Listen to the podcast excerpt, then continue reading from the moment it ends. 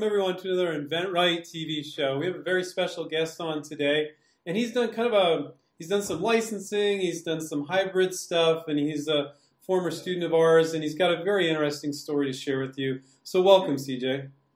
Thanks, Andrew, for having me. So I, I think this is going to be a lot of fun. You got some stuff to show, and you got a story to tell, and some lessons learned, I assume, right? Absolutely, yeah. Okay, so so this kind of, I mean, it started before you, you, went on Shark Tank, but before you went on Shark Tank, how did you get into webcam covers? Like your product is a webcam cover, and yeah. you've got it licensed now. You've got a distribution agreement. Um, you got a bunch of stuff going on. But let's start at the beginning. How, why why'd you get into that? Yeah, at the beginning, I was just like a lot of your students. You know, it was uh, 2013, 2014, laptops started to come with cameras built in. Uh, Jonathan Snowden was out saying, or, or uh, uh was I'm sorry, Edward Snowden was out saying, you know, we're being spied on. Um, and I used to sit around with my friends and joke and say, hey, I'm going to be an EyeBloc billionaire. It's going to be this little webcam cover, and my major competitor is going to be duct tape, and it's going to be huge. I'm going to be, you know, duct tape and post-it notes, but this thing, I'm going to be an EyeBloc billionaire. And um, I, I, had a regular job. You know, I, I, uh, I, had started a company in, in software and I was working in, in, software. But I said, you know, I'm going to do this over a long weekend. And at the time, I was reading, um, you know, the Lean Startup and all these different, you know, four hour work week, a lot of these books that teach you how to just test an idea. And so I put up a website, hey, you're being watched, you need an EyeBloc. Uh, I ran some ads on, on some conservative blogs saying you're being watched by spied on by the government, and I got a bunch of clicks.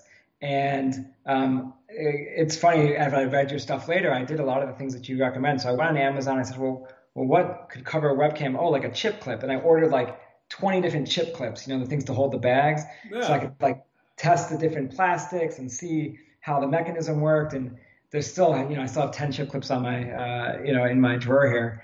And, um, and then I went on Upwork and said, hey, could someone design me a clip to cover my webcam? Uh, at the time, it was called Elance. Now it's called Upwork.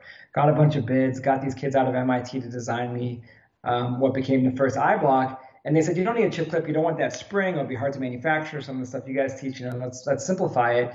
And they did basically like a money clip. And what they came up with was actually this is the first one, uh, the first model is shaped like a shield. If you remember, laptops used to have a big bump on the back. So it's got this bump on the back, and this would just kind of clip on very uh, very uh, inexpensive to manufacture. So these guys designed it. They even put, uh, if you can see, it says EyeBloc on the back. Yeah. Um, you know, and uh, and I was sitting around my kitchen. And this was about three weeks later, so this whole thing happened very very fast. And the guy fixing my kitchen said, "Hey, you should go on Shark Tank." I said, "What's Shark Tank?" He says, "Oh, it's this thing with like Mark Cuban." And I said, "Oh, I think I think I met a guy who worked on Shark Tank, and I, I had it was my cousin's boyfriend. I emailed him. I said, I got this idea. It's for you know being watched." what do you think? Should I apply? And he said, ah, don't apply. I'll just forward you. He didn't work anymore, but I'll just forward your stuff to the producer. I said, well, I don't even have a product yet. At this point, I didn't even have a product. A week later, I had the drawings from these MIT kids. I sent them the drawing, sent them the pitch. Um, the guy wrote back said, I love it. You know, they must have been looking for something about spying at the time. And but I had a problem. I didn't actually have the product. I just had the drawings. And the DC, I was living in Washington D.C. The DC Public Library had a 3D printer, and so I went there on my lunch break. And Said, "Could you 3D print this CAD for me. I think I'm going to be on Shark Tank. And the guy said, You're crazy. I said, Please. We have three week wait. I said, Please look how little it is. He printed it for me. I took a video, submitted this video, and uh, six weeks later, I was filming Shark Tank. So, so how did that go? I got crushed, absolutely crushed. Um, so by the time I, I started, you know, one of the things that's amazing right now is there's so many inexpensive ways to launch, right? I set up a Shopify site. Um, Amazon lets anybody set up a site. I set up a site and I was I was literally 3D printing these, mailing them to Amazon FBA and selling one or two a day. And I was very proud of myself because this has all happened in in less than two months. If you watch the episode, one of the big laugh lines, and I'm sure as you and your viewers know, you know, you're in there for about 45 minutes and they edit it down to five or six minutes. But one of the big laugh lines was, well, how many have you sold? And I'm like, 50. And uh, Daymond's like, 50,000? And I'm like, no, 50. And he's like, we're a fast growing company. I'm like, I am a fast growing company. Um, so, you know, Shark Tank, Shark Tank's about entertainment and having that friend who used to work on the show, he really coached me to that and said, look, this is not like a normal, you know, I went to Wharton Business School. I've, I've pitched venture capitalists out here in Silicon Valley. Uh, this is not like that. You know, it, this is entertainment. And just knowing that going into that pitch, Um, it was still very challenging professionally, uh, really hard. They actually have a psychologist that comes into your uh, booth afterwards, mm-hmm. your trailer, and says, "Hey, like, you know, are you okay?" Um, yeah, I've heard about that. You know, you know, and, and she actually said something I think about a, a lot, which really helped me, which was like, look, you're going to run through this the last hour in your head a hundred times, a thousand times. Um, but really, is there anything you could have done differently that would have changed the outcome? And the reality was, I had this crappy little webcam cover. No, they, they weren't going to invest in this thing. You know, it wasn't even a company. Um, Mr. Wonderful called it crap on a stick. Crap, um, uh, but, really? Did that get aired? That part? Yeah, that part got aired. So this, oh, this, crap, this is crap on a stick. Yeah, they made them look a lot meaner. I mean, he was mean, and if I, I would, you know, from, from what I've heard outside of Shark Tank as well, I don't think I'd ever want to do business with that guy. But um, everyone else was actually very nice. You know, um, uh, Robert said this is a real problem. At the time, Miss America had been spied on. Um, uh, the feedback I got from Lori was, "Hey, this thing's a dollar item, and I need to, you know, to be on on QVC, you got to have a fifty dollar item or a thirty dollar item. You can't need money for marketing, and so this okay, thing is Okay, so you so you got yeah. off the show. Got Maybe the show. You're kind of like, oh, damn, what happened there? And what, what did you do yeah. next? Yeah, so it aired. I sold eighty thousand dollars worth of these things um, in 2014 oh, on this Amazon. Version. This, this, this one, eighty thousand dollars in like a couple couple days or whatever. And I had a decision to make: do I pursue my webcam empire, or do I go kind of pursue my other professional? And and I decided to to not pursue webcams at the time. This was 2014. I moved out to California with my wife and joined a startup called Shift.com, which is a used car startup. And I won't go into depth, but it was the right decision. We raised $100 million. It's been an amazing experience. Um, and I kind of put the webcam thing off to the side, but uh, I had started to have a family. I took a job at Airbnb, the, and I noticed that Airbnb was giving away webcam covers. I'm like, what happened? In the seven, you know, five years since I was on Shark Tank, this became an industry. Um, and I had an opportunity to purchase um, a company uh, from, um, yeah, f- uh, to purchase a competitor who made a product that I really loved. And him and I had met before. He also, this was kind of his side hustle. And he had invented this product called the Spy Shutter that uh, uses the magnets inside. Um, and Andrew, if just pause one second. I just I'm getting these. I wanted to. Yeah, I'm that. Hey, that's that's modern technology. yeah, I I, uh, I had um the messaging muted, but not the WhatsApp. So that's no what's worries. happening. So you got this. You got this new version now. You you bought. Yeah. Somebody else's invention, basically, that's also a webcam. Can you can we see that? Yeah, so let me show that to you. And um, actually, that's when I called you, Andrew. And actually, that, literally, I called you. Um, mm-hmm. You and I spoke, and um, you know, I said, "Hey, I, I, bought this product that I think is a really terrific product. It's it's very thin. Um, it has a it has a utility patent. Um, I'm not sure I want to be in the webcam bi- business. Now, now, um, why why did you call yeah. InventRight? You had this product, you were selling it yourself. Were you did were you intrigued by the licensing business model? Why did you call me?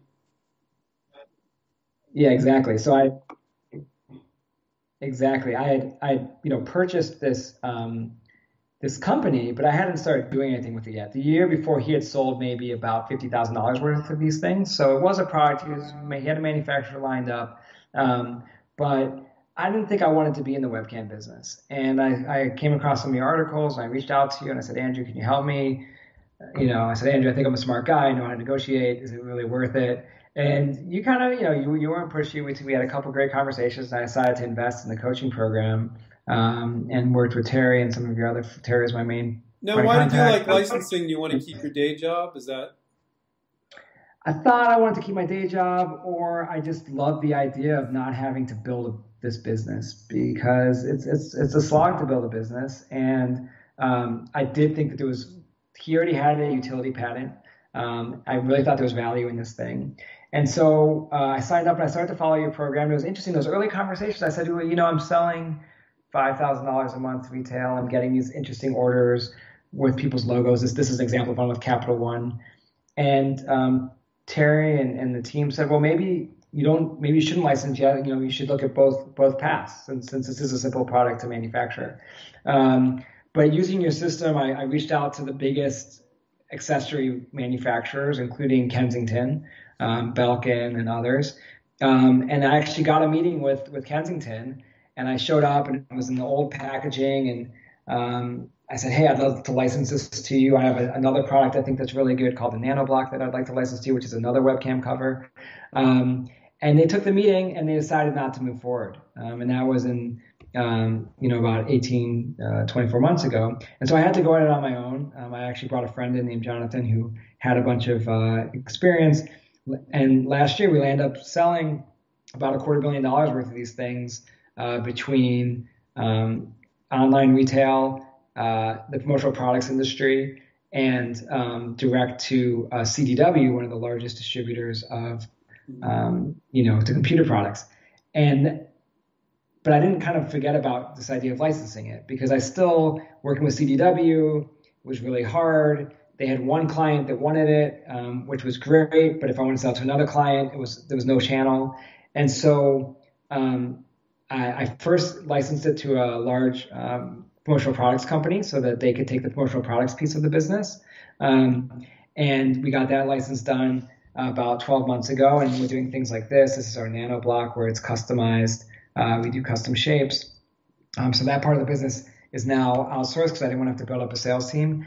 And uh, something wild happened, which is I had a client um, uh, say, "Hey, please come meet me in my office," and it was in that same building that Kensington was in. There's only it's like this nondescript office park in San Mateo, and I'm a big believer in that things are meant to be. So I start emailing my contact and say, "Hey, uh, I'm in your building. We met a year ago. I think you really should meet with me again." And she ignored me and you know ignored me. This I, is the I one that I, said no a year ago. So when I said no, no we're not going to and I went and dropped some stuff off. Said, "Hey, is, you know, is Gwen here?" And they said, "Oh no, she's not here, but leave us something," you know.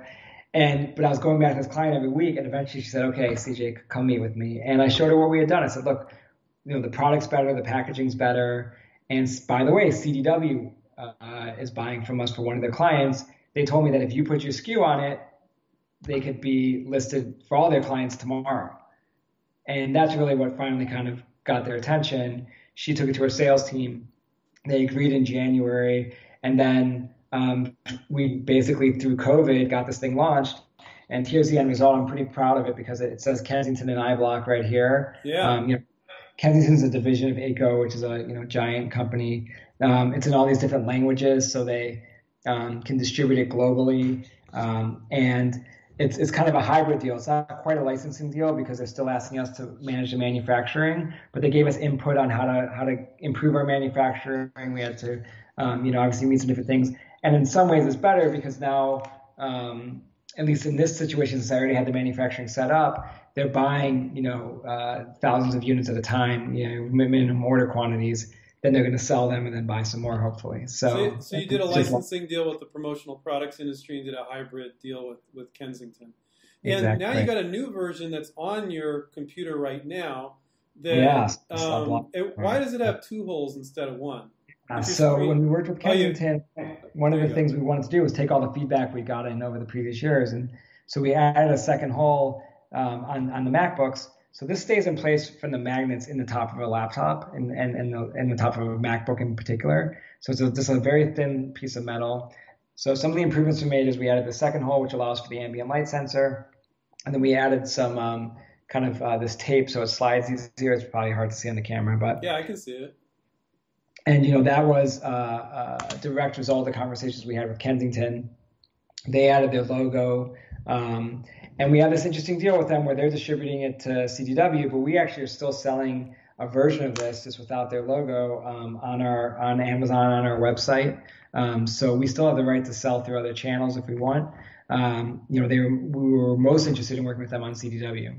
So so that this isn't magnetic at all. It's using the magnet in the in the laptop, and this is just a piece of metal. Exactly. And the, the utility patent actually is about using the magnets in the laptop to cover webcams. So yeah, very unique. Um, it's pretty unique. Uh, it's not just design, but it's actually utility. It was kind of natural to start off with a chip clip, and there's a lot of webcam covers out there now. There's a ton, yeah. but this is pretty unique in the marketplace. You did something different. Yeah, no, you know, we love the product and our other product, which is called the Nano Block. Actually, Kensington also licensed.